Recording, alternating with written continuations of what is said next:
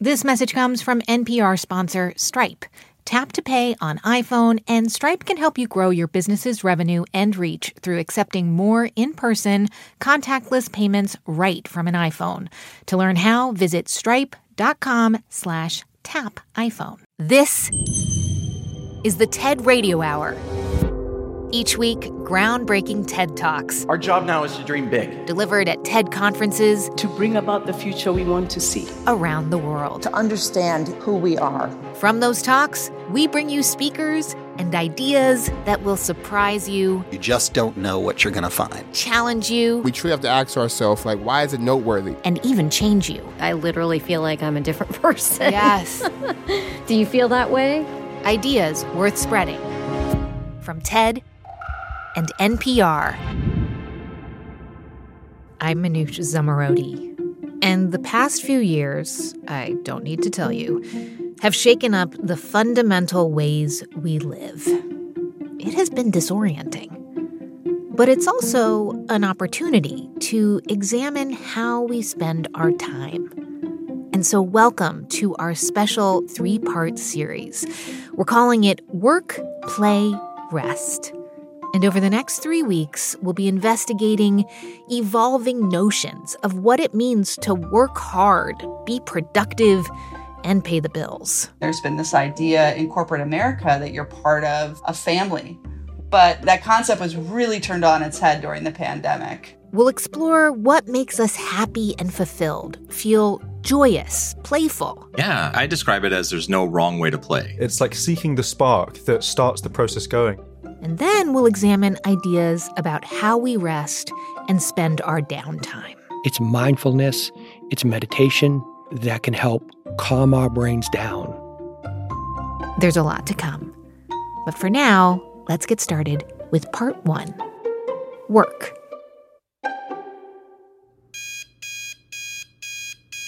My alarm goes off at 4 a.m. I get up, get myself together, get my dog out, get my cats fed, and then I'm to my store to be ready to punch in by 5 a.m.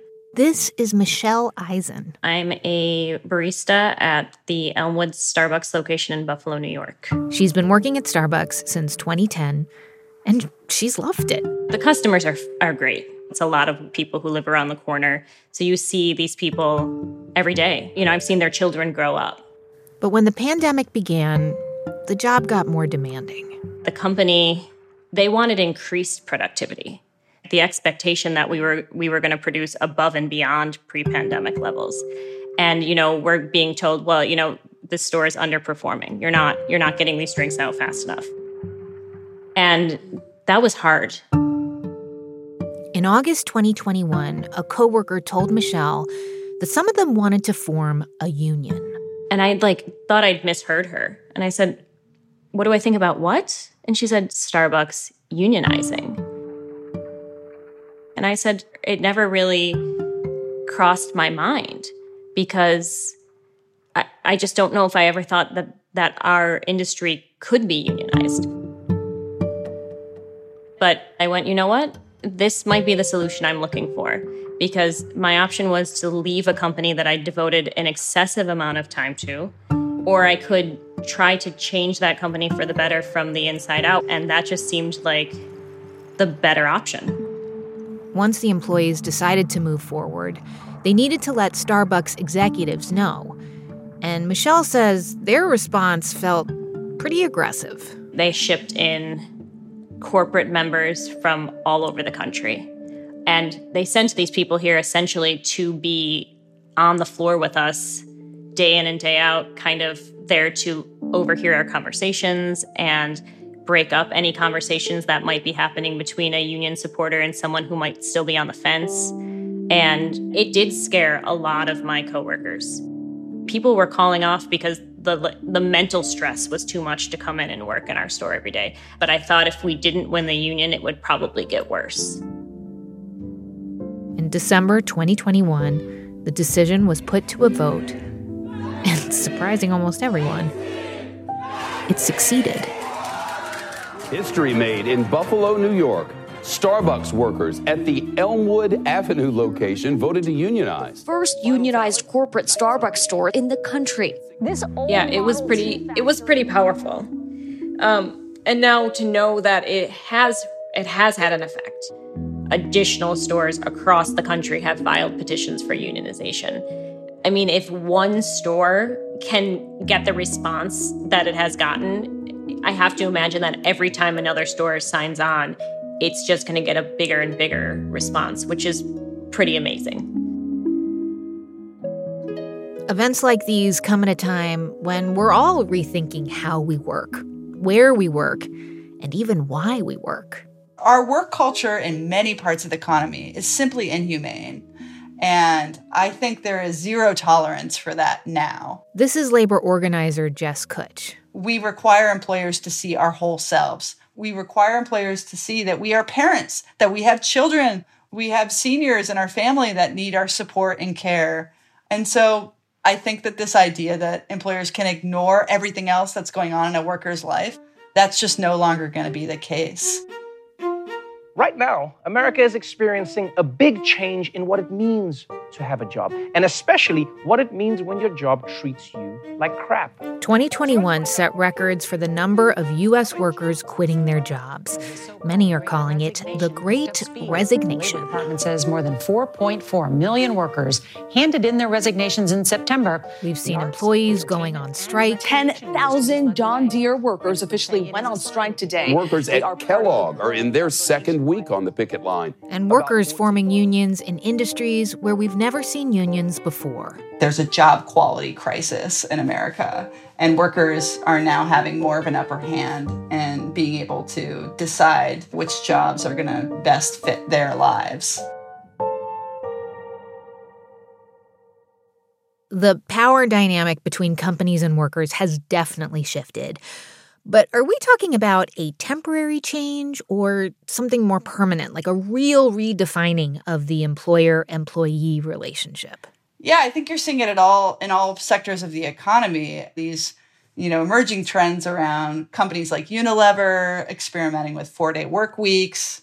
Some countries have passed laws banning employers from emailing workers after business hours. I think there's a recognition that work has its place in our lives, but it, it's not our whole reason for living. Hmm. You know, in some fields, working 60, 70 hours a week is the norm. And you're starting to see people, even in like the finance world, pushing back against that. Mm. But when it comes to pay, the lower end of the pay scale is where companies are really having to make changes, right? Like especially in the US. Well, there there is just a sheer like numbers question every time people leave a job, that that's a cost to the employer to recruit and train a replacement. I think you, what you're seeing is employers scrambling to improve job quality. I live in Asheville, North Carolina, and the Krispy Kreme down the street from me is advertising starting pay at $15 an hour. A couple years ago, that pay was was half that rate. Huh. So you're seeing like wage increases, but I also think you're seeing like job quality improving as well. What about in a place like the tech industry, where you really haven't seen unions before? I guess I'm wondering when people organize, uh, are they doing it for different reasons? Are the demands different now compared to, say, uh, 50, 60 years ago? Um, no, so I think the reason people have always organized was to confront the power of capital and try to advocate for the needs of workers and the communities that workers come from. But seeing people kind of organize around ethical issues for the companies they work for, I think a reason we haven't heard about that is in part because labor law itself doesn't recognize that that, that issue as legitimate. Like workers have no business having a voice on how this organization conducts its business. And you're seeing this in the tech sector, just a, a refusal to accept that. Yeah, I mean, and and we're seeing it in different ways. There was, of course, like the Google walkouts before the pandemic, but then we saw people walk out at Netflix over comedian Dave Chappelle's content. But it's not that they're not getting paid enough. it's about saying, like, do you understand the power that you have over society, dear company, right? Yeah. I mean, I, people want more of a say in how their businesses have an impact in the world, especially given the climate crisis. Like Amazon employees formed Amazonians for Climate Justice to pressure their their company to really live up to its climate pledges that it's made. Mm. So you're going to have folks kind of deciding enough is enough and, um, you know, joining together with their peers to affect change. What do you say to employers, though, who are like, well, we can't afford to keep running our company uh, by the standards that you're asking for?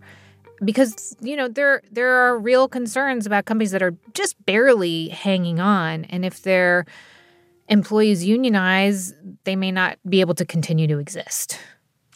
Yeah, I, you know, I challenge that. I think that often when companies struggle, they look to cutting labor costs as the first place to reduce their costs. But I think it's pretty short sighted. And you're seeing that in the great resignation, which companies are doing well and which ones are struggling. Like, take, for example, UPS and FedEx. UPS is a unionized workforce. FedEx relies for its on the ground delivery, like a network of independent contractors with non union drivers. FedEx has been dealing with a labor shortage since the pandemic began. UPS has not had that problem. Hmm. So it's like that short term thinking of, well, we need to reduce costs, we need to keep, you know, deliver shareholder value. So let's cut benefits, let's cut wages and it doesn't make good business sense.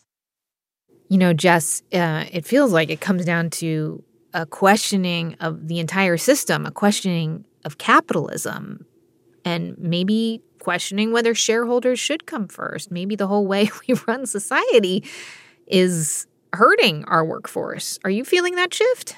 Oh, yes. It feels very different. And this idea that capitalism will deliver sort of the greatest good for the greatest amount of people, I think is is being questioned by everyone. And I think that like workplace organizing is there's sort of a social contagion. Hmm. Like when people see other folks going out on strike or staging walkouts and being successful, they're more likely to try it themselves. So I think we're only at the beginning stages of what's going to be a prolonged period of labor activism in the United States and elsewhere. That's Jess Kutch. She's the co founder of coworker.org. You can see her full talk at TED.com.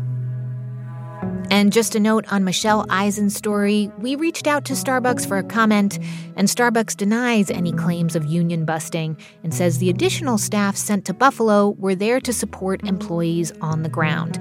None of them came from their corporate offices. So far, over two dozen other Starbucks locations across the country have filed petitions to unionize. On the show today, the first part of our series Work, Play, Rest. I'm Manoush Zomorodi, and you're listening to the TED Radio Hour from NPR.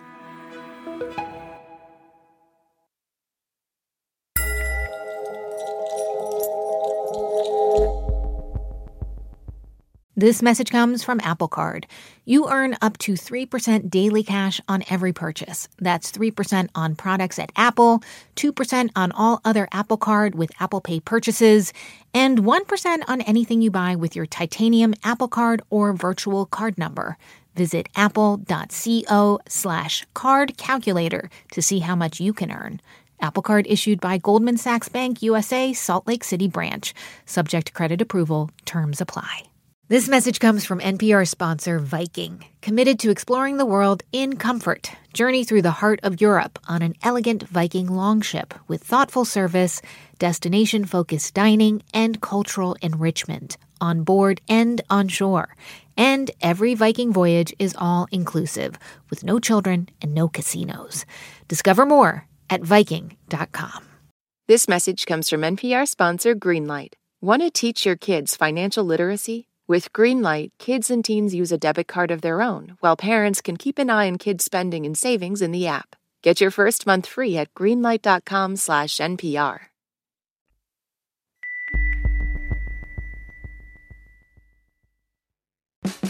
On this week's Wild Card, we talk with Issa Rae about those moments where our lives could have gone another direction. Definitely wasn't supposed to be with that guy at all. At all. But I still think about it. I'm Rachel Martin. Issa Rae tells us how to make peace with the path not taken.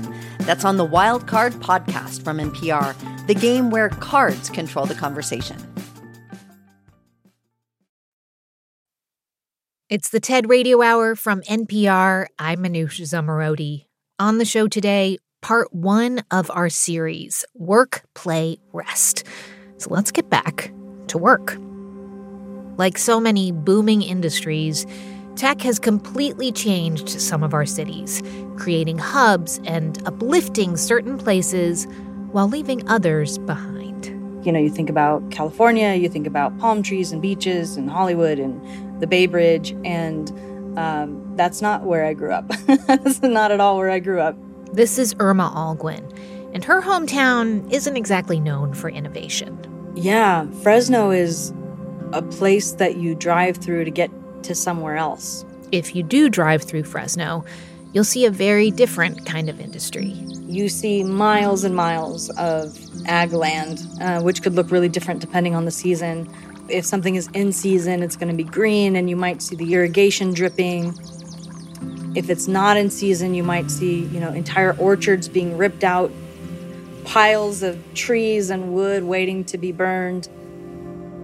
If you are in raisin land, which is where my family spent its time, part of the process is that these giant sheets of paper are laid out in the dirt.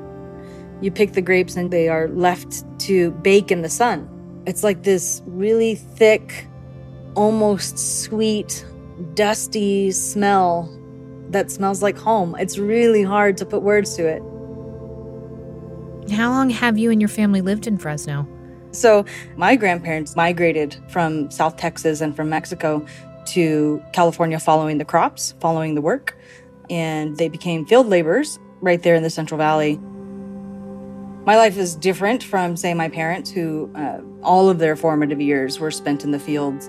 And I did not realize necessarily that we were poor. Everybody that I knew at that time had a similar story to mine immigrant parents or grandparents, farm labor being the story, never enough money, always trading, you know, rent for your electricity bill or your electricity bill for groceries or, you know, it was always that and so you've got folks who have started with very little, trying to make their way, claw their way to something else. And the stress of that and the sort of community around never having enough didn't feel abnormal to me. That is, that was the truth and reality. It wasn't until much later that I realized that not everybody struggled in that way. Yeah, and you actually got the opportunity to leave Fresno and go to college. I mean, that must have been quite a culture shock. yeah, so ended up with a scholarship offer across the country in Ohio and arriving there it was just like I shouldn't be here. I don't know any of the things that you guys know. I'm so far behind. Um, it, you know, when I got my email address for the college, it was my very first email address ever. Um, and they had to show me what that meant, like what email was. And so, yeah, you you just feel in so many ways like this is for other people. I mean, that's kind of crazy because you ended up getting a degree in computer science. That's right. I was very young and in a place that I didn't know, understand, or recognize.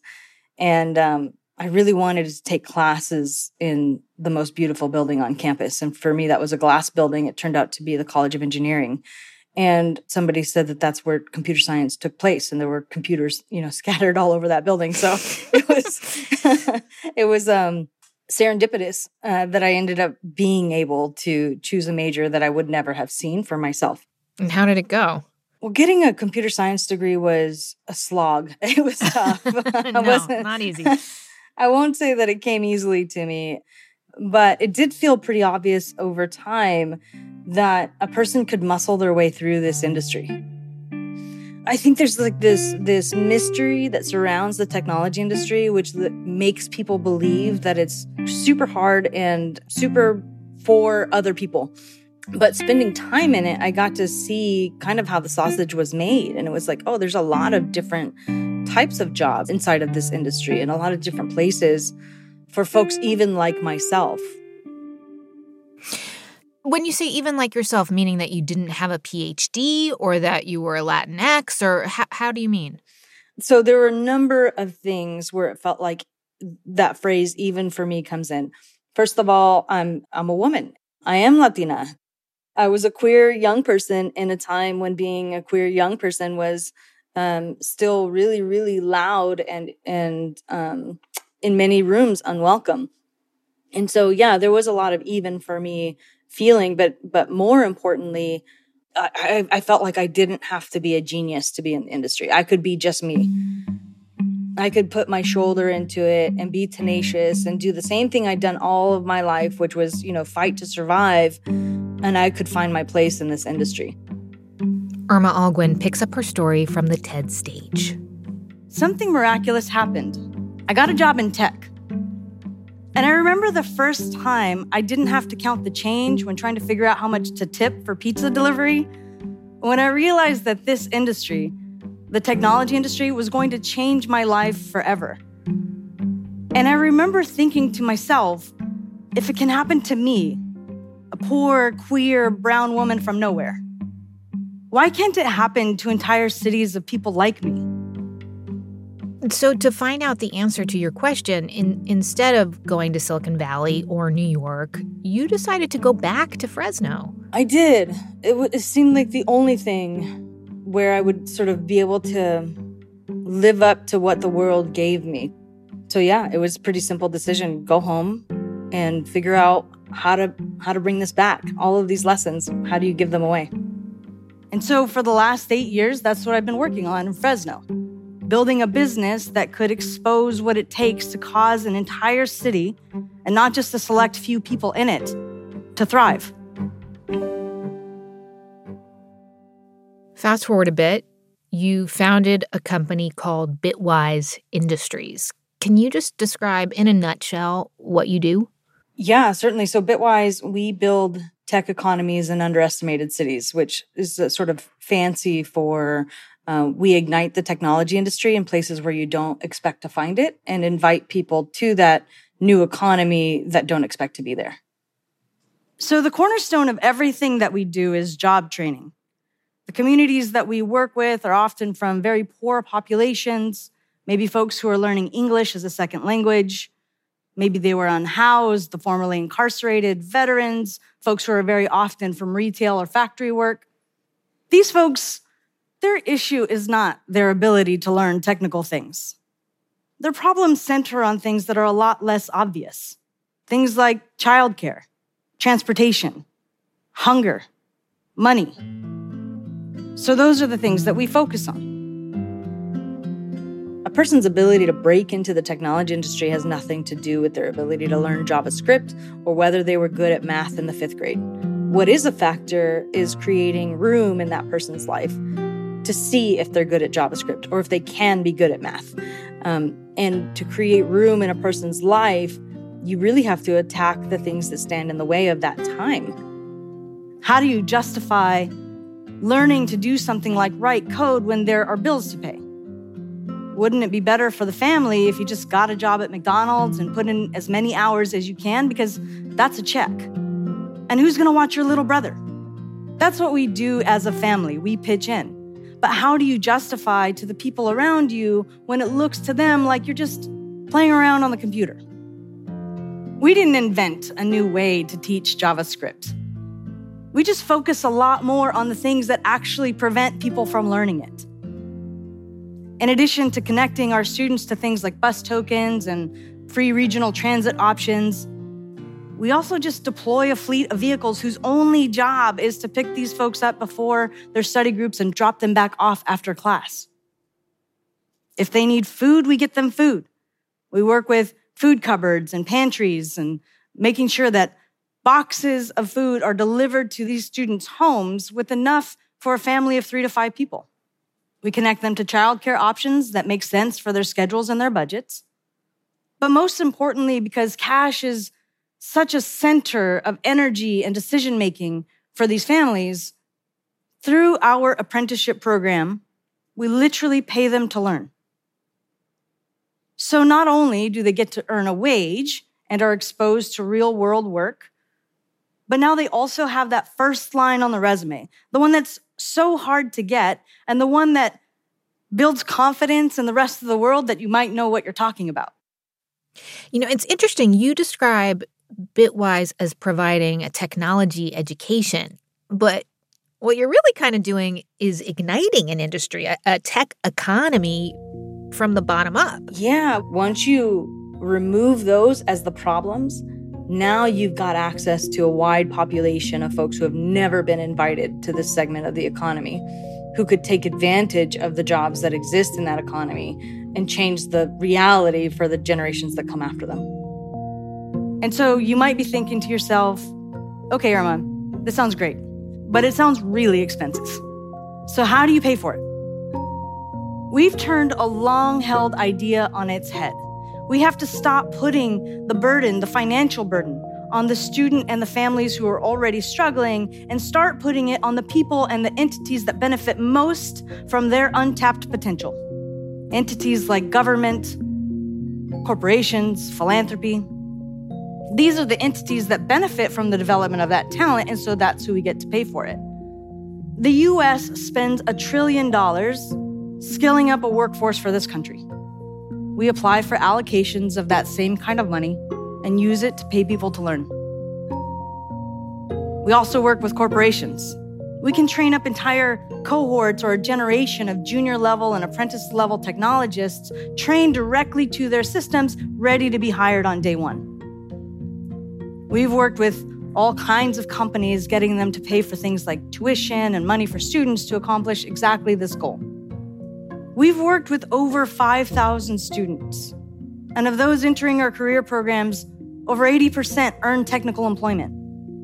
And in Fresno, this means that that new technology workforce is greater than 50% female or gender nonconforming, greater than 50% minority or Latinx, and 20% first generation. And those demographics mirror the demographics of our county. These are folks leaving restaurant, retail, factory, and field labor earning on average less than $20,000 a year, exiting the programs earning $60,000 to $80,000 a year. And we can do this. You know, it's not at all a mystery. It's worked in Fresno. It's working in Bakersfield and Toledo, Ohio, and it can work in underestimated cities all over the world. So you've been doing this for eight, nine years now. And have you started to see the city change as a result? And you mentioned other cities. What is happening in terms of not just the people in the program, but the places where they live? Are, they're not leaving, I guess. No, no, it's one of the best parts of what we do. And by doing this specific work in underestimated cities, 90% of the folks that we train stay at home. That's where they want to be. They're not looking to leave we talk about the lift from you know earning $21000 a year to in three years 80 plus thousand dollars a year. But that is really just one ingredient in a person being able to participate in their community. And when people participate in their community you see home ownership changing you see reliable cars being driven you see new businesses springing up you see better support of local businesses that already exist and you see people voting differently and leadership changing over time in that place but we know what happens, Irma, when tech comes into a city and makes the cost of living that much higher. It keeps out the people from whom you came, the, the families. Are you worried that other families won't be able to afford to stay if you are? Could you be a victim of your own success? I think if we forget who we are, we absolutely could be. But what we definitely don't want to do is create an unworkable situation for the next generation. I think the the the topic itself is of course complicated. There's a housing shortage across the nation. There's a lot more units that need to get built. And so yeah, of course we're asking ourselves that question is, you know, can or should Bitwise participate in that or is there another way to attack the problem so that we're not perpetuating uh, the issue of sort of gentrification. It's the last thing we want to do, but we're built for and by the community of a place. Um, and we d- deeply, deeply believe that people who know and understand real problems can solve real problems. It's all awesome, Irma.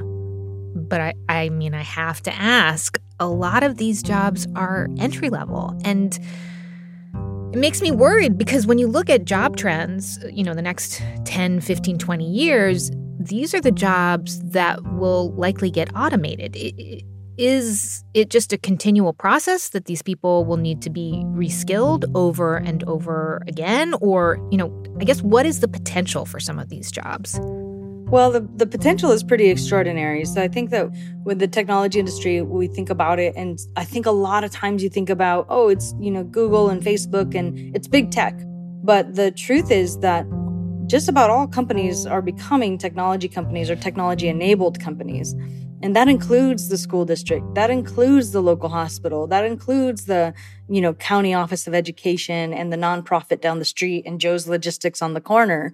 Um, and all of those being powered by technology, there's an incredible sort of gap in the industry right now where we actually need um, uh, way more entry level folks into the industry than ever before. And I think importantly, that entry level job is still transformative uh, income. This is life changing money and, and by extension, community changing money. Mm. It sounds like your life is just completely different, much more than you ever could have imagined as a child. And now, like in some ways, you want to help people realize that, you know, they can do this too. And and maybe they don't need to be so surprised or shocked at what they're capable of or, or what they can achieve. Like everyone should have that opportunity. They shouldn't doubt it and, and maybe they should even expect it yeah, you know, there were these moments in that experience where during that very first job, pulling down a check I'd never seen four digits on before, uh, you know, and you realize that like even without a whole lot of skill, you're gonna out earn anything you could have ever done, you know, in a different industry or in agriculture.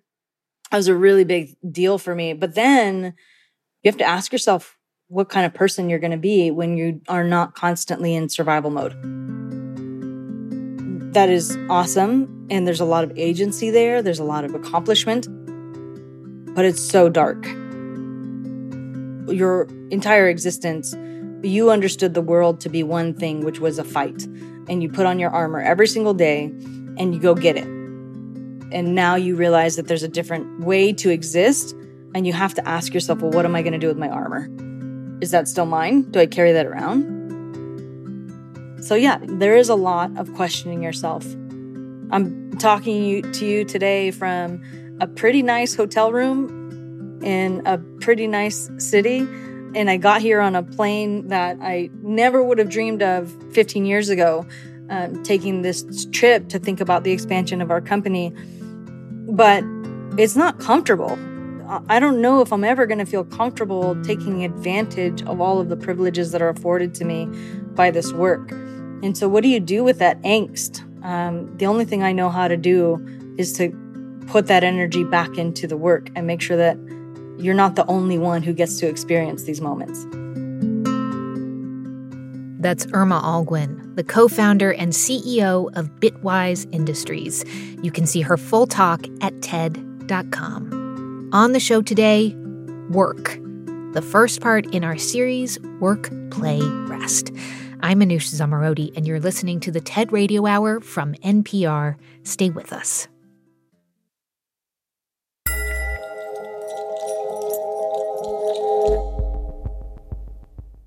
This message comes from NPR sponsor Planet Oat.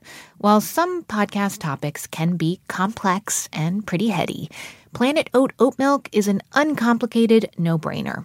It's rich, creamy, and an excellent source of calcium with vitamins A and D. Also, Planet Oats unsweetened varieties have zero grams of sugar. It's great in coffee, cereal, smoothies, you name it. So, next time you're at the grocery store, save the overthinking for the podcast and reach for the one that has it all Planet Oat Oat Milk, or visit planetoat.com for more. This episode's sponsor is PWC, which offers the following message A robot may not be coming for your job, but competitors are coming for your market share. PWC pairs the right tech with the right solutions to help you gain a competitive edge, reimagine operations from the cloud, fuel innovation with responsible AI, and detect risks before they become headlines. Human led and tech powered, it's all part of the new equation from PWC. This message comes from NPR sponsor Squarespace. Kickstart or update written content on any website, product description, or email with Squarespace AI, generating instant personalized results that know and show your brand identity. Explain what your site is about, choose your tone, and enter what you need to get short or long form text. No matter the placement, Squarespace AI makes it easier to go live, stand out, and succeed online. Use code Radio Hour to save 10% off your first purchase of a website or domain.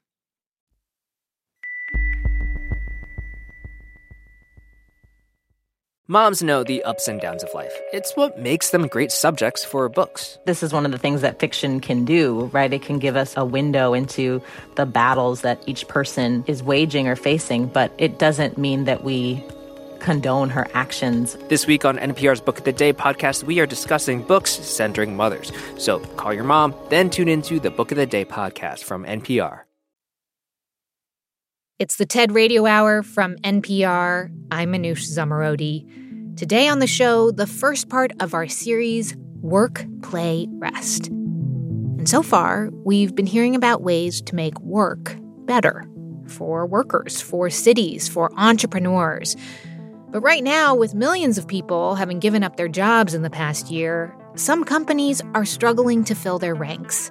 And so they're turning to machines companies have been investing in automation to fill the gap in their labor force, saying instead of paying people 15 or $20 an hour for entry level work, what if we spent $100,000 and built a machine that could do this job forever? This is Kevin Roose. He's a tech reporter for the New York Times. And he says the pandemic is only speeding up the inevitable automation of many jobs. Right. I saw that Domino's Pizza is putting in place equipment to produce their dough. Um, and people just saying, well, we were going to make the transition. Let's do it now because we actually don't have enough humans to do the jobs. Is that a strange knock on effect of this employment crisis? Yeah, there are a lot of economists who think that this sort of acceleration that we've seen during the pandemic could really pull forward uh, by a number of years this looming automation crisis. Let's be clear robots taking over jobs, it's not really a new problem. In the first sort of wave of automation during the 20th century and early in this century, automation and machines were mostly doing manual labor. Way of manufacturing. They were doing repetitive tasks in factories, they were, you know, sorting packages in warehouses, things like Automatic that. packaging of products. And now, you know, there are still people who are performing jobs that are essentially endpoints. You know, they're taking instructions from a machine and they're plugging them into another machine. Basically, the goal is to automate these tasks entirely. Those jobs are the first that are going to be automated. We've known about that kind of automation for a while, but machines are also coming for other sectors, even professional, higher paid jobs. Now, with AI and machine learning, machines can do what we would think of as cognitive work, even complex cognitive work. There was a study a few years ago, mm-hmm. and they found that actually the jobs that were most at risk of being automated were white collar jobs, jobs that require mm. college education. Some of them require graduate degrees, um, managers, supervisors, things like market research analyst or sales manager, personal financial advisor. Those were the jobs that actually AI is now doing quite well.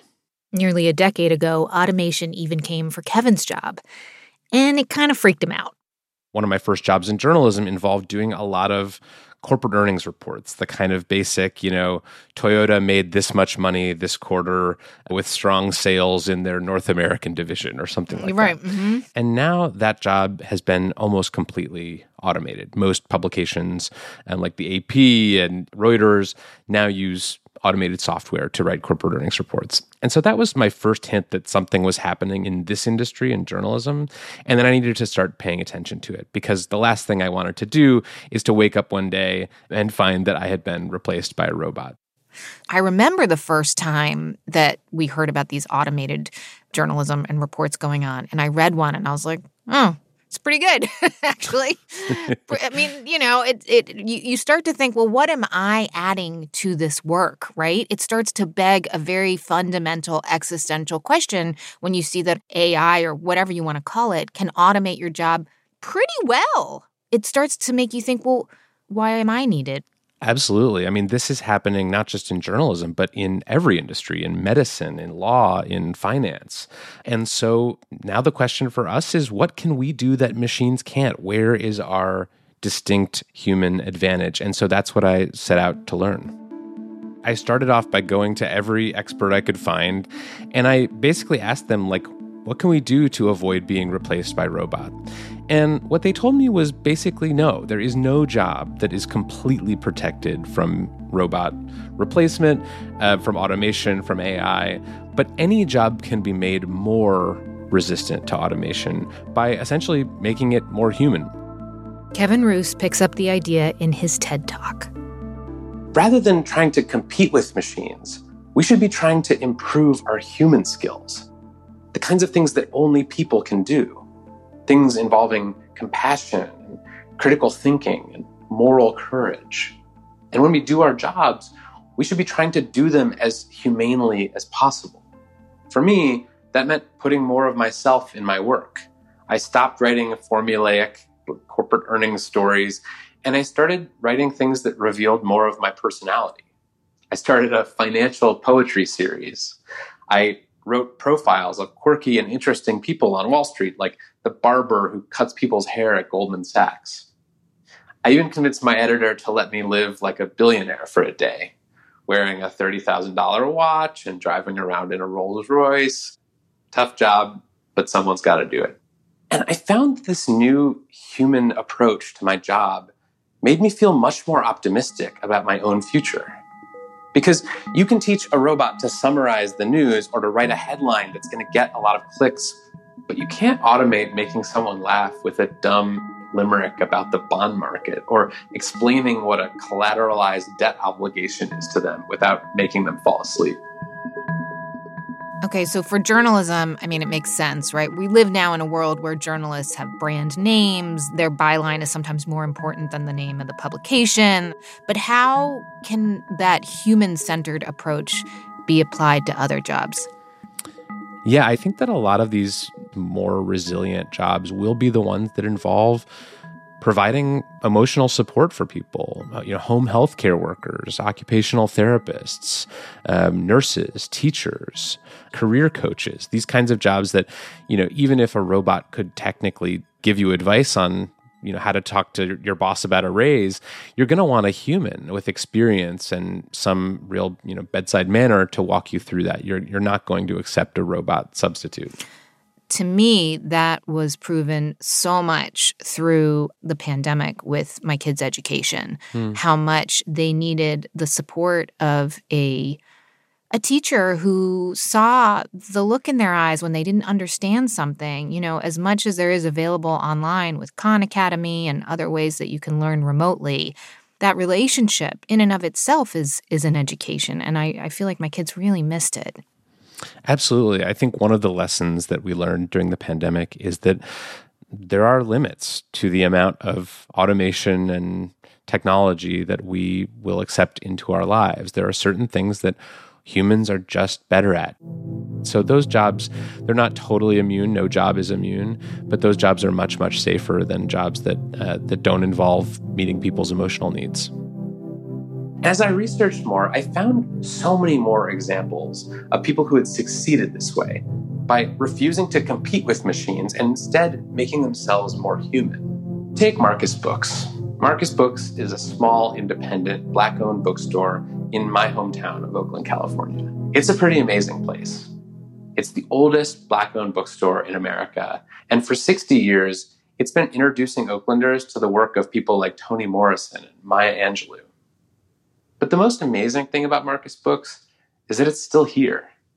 So many independent bookstores have gone out of business in the last few decades because of Amazon or the internet. So, how did Marcus Books do it? Well, it's not because they have the lowest prices or the slickest e commerce setup or the most optimized supply chain. It's because Marcus Books is so much more than a bookstore. It's a community gathering place where generations of Oaklanders have gone to learn and grow. It's a safe place where Black customers know that they're not going to be followed around or patted down by a security guard. As Blanche Richardson, one of the owners of Marcus Books, told me, it just has good vibes. Marcus Books temporarily closed. And like a lot of businesses, its future was uncertain. It was raising money through a GoFundMe page. If you look at the comments on its GoFundMe page, you can see why Marcus Books has survived all these years. One person wrote that we have a duty to preserve gems like this in our community. Someone else said, I've been going to Marcus Books since I was a child, and Blanche Richardson showed me many kindnesses. Those aren't words about technology. They're not even words about books. They're words about people. The thing that saved Marcus Books was how they made their customers feel an experience, not a transaction. I wonder if somebody listening is like, well, Marcus Books clearly isn't scalable. Um, but I guess what you're saying is like, that's the point. Right. And a lot of the sort of businesses that we're seeing today are successful because they're not scalable. And that's a signal because what people are paying a premium for in those businesses is the handmade quality of these goods, the fact that they're not being churned out in a warehouse in China somewhere. Hmm. So I think that the economy that we're seeing is sort of fracturing into two. There are the things that are done by machines, there are the things that are done by humans. And I think both of those are worthy of exploration. Okay, so let's talk about how we actually build this sort of next era of the workforce because what you're talking about is a different kind of training. I think it's about emphasizing emotional intelligence. How, how do you even teach that? Because what worries me is that some people who maybe are introverted or shy or you know a good journalist but maybe not quite as charming as you kevin that they somehow get left behind in this uh, emotionally centric workforce yeah, I mean, it's going to take some work for some people. Um, the way that during the Industrial Revolution, people had to retrain themselves to work in factories rather than on farms. For this new AI era, we're going to learn, need to learn these more fundamental human skills. Mm. There are social and emotional learning programs. There are, you know, courses you can take to improve your empathy. In medical schools now, there are classes that are purely about how to talk to patients. They're not mm. about, you know, how to diagnose them. It's about how do you break bad news to people? How do you empathize with someone who's going through one of the hardest times of their lives? And that's the kind of education and skills that we're going to need across lots of disciplines one of the fastest growing you know jobs in the tech industry right now is basically trust and safety. It's people who can manage the health of these enormous platforms to prevent people from misusing them. And that's something that requires a lot of complex understanding of you know human dynamics and human nature and you know understanding threat models. And that's a skill that they're not teaching in a lot of college computer science classes but that has turned out to be hugely important. Mm. I mean, no matter how much we need humans to do certain work, it sounds like in the future, there will simply be fewer jobs, period. Is that something we need to hear governments address more? Because right now, politicians still seem to run on a platform of, you know, bringing work back to a region, saying, we will train for new jobs. But perhaps what we really need is more of a paradigm shift. I think we do. I mean, I think we should take a lesson from some of the other countries that have implemented structures and systems to help people through times of technological change. Um, in Japan, for example, there's a long-standing practice among factories where if your job is automated, they can basically loan you out to another company that hmm. needs your skill set um, until they find something else for you to do. It's a practice called shukko, and it's been going on for decades. Um, in Sweden, there are these job councils that basically catch people who are laid off um, because of automation, and they pay for their, these sort of public private partnerships and they pay to retrain people to teach them interview skills, to get them hmm. out onto the job market again, to basically serve as a kind of safety net for people when their jobs are displaced by automation. And then, of course, the most basic thing we could do to help people through this time of transition is to provide things like universal health care, which, mm-hmm. you know, would prevent a lot of people from feeling like if they lose their job, they also lose their access to health care um, and would kind of decouple these things that we need to survive with the jobs that make us money. But Kevin, maybe we even need to pay people if they don't work, right? Some people have been talking much more seriously, and it's actually being tested in certain places. Uh, this idea of a universal basic income. Is that what the future holds? Yeah, I, I think that, you know, I support universal basic income, but I, I do think we will need a broader safety net, not only because there will be fewer jobs, but because it's going to take some time for people to make the transition from one set of jobs to another. I think that this often gets lost when you hear people, you know, at big fancy conferences saying, "Oh, there will be, you know, new jobs created to replace the old ones that disappear to AI." And mm-hmm. it's like, mm-hmm. well, yeah, but that's not going to be a seamless process. It never has been. You know, right. during the Industrial Revolution, there was, you know, lots of dislocation. There were, you know, labor riots and horrible working conditions and many years where wages were not catching up to corporate profits. And it took a lot of real effort and, and activism to make that work for workers. And so I think that we need to be conscious of the fact that some people are not just going to seamlessly leave their, you know, automated job and go become, you know, metaverse therapist or whatever the new jobs will be. They will need skills. They will need to be taught. So we actually want to differentiate ourselves, to leave our own distinct mark on the things that we create so that people on the other end, people who are, you know, listening to podcasts know that we are humans doing this conversation and not robots, you know, feeding each other laugh lines. That's Kevin Roose. He's a technology columnist for the New York Times and the author of Future Proof Nine Rules for Humans in the Age of Automation. You can see his full talk at TED.com. Thank you so much for listening to our episode about work today. We couldn't, of course, get into all the ways that people are rethinking their jobs and how they make a living. But I hope the broader themes of this show brought you some context. Maybe it even gave you a different perspective on any dissatisfaction with work that you're seeing or experiencing yourself. Some old ideas like collective bargaining, they are coming back. Other old ideas like who gets to access high paying jobs are being toppled. But perhaps most reassuringly, to me at least, there are signs that in the future we'll put a higher value on humanity, the work that only humans can do, even in an economy increasingly run by algorithms and machines quick reminder this was the first show in Work, Play, Rest, our series about how the fundamental ways we spend our time are changing.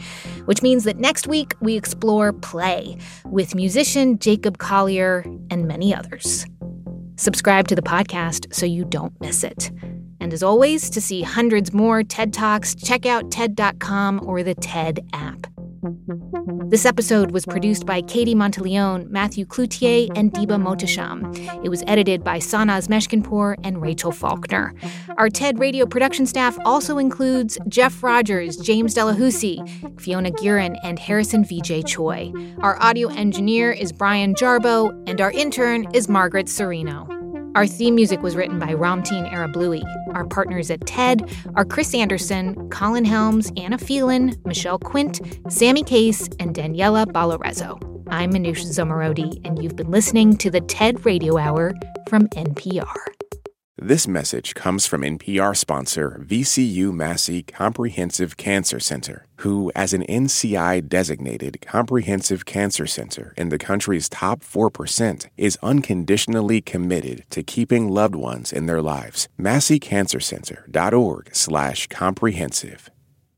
This message comes from NPR sponsor Capella University. With Capella's FlexPath learning format, you can earn your degree online at your own pace and get support from people who care about your success. Imagine your future differently at capella.edu. The economy right now is bewildering, impenetrable, inconceivable. Not when you have the indicator podcast in your ears. In under 10 minutes every day, we simplify the complicated news like How does inflation drop? What the heck is a SPAC? Why are trendy little high fiber sodas suddenly dominating store shelves? And more. Listen to The Indicator from Planet Money and NPR.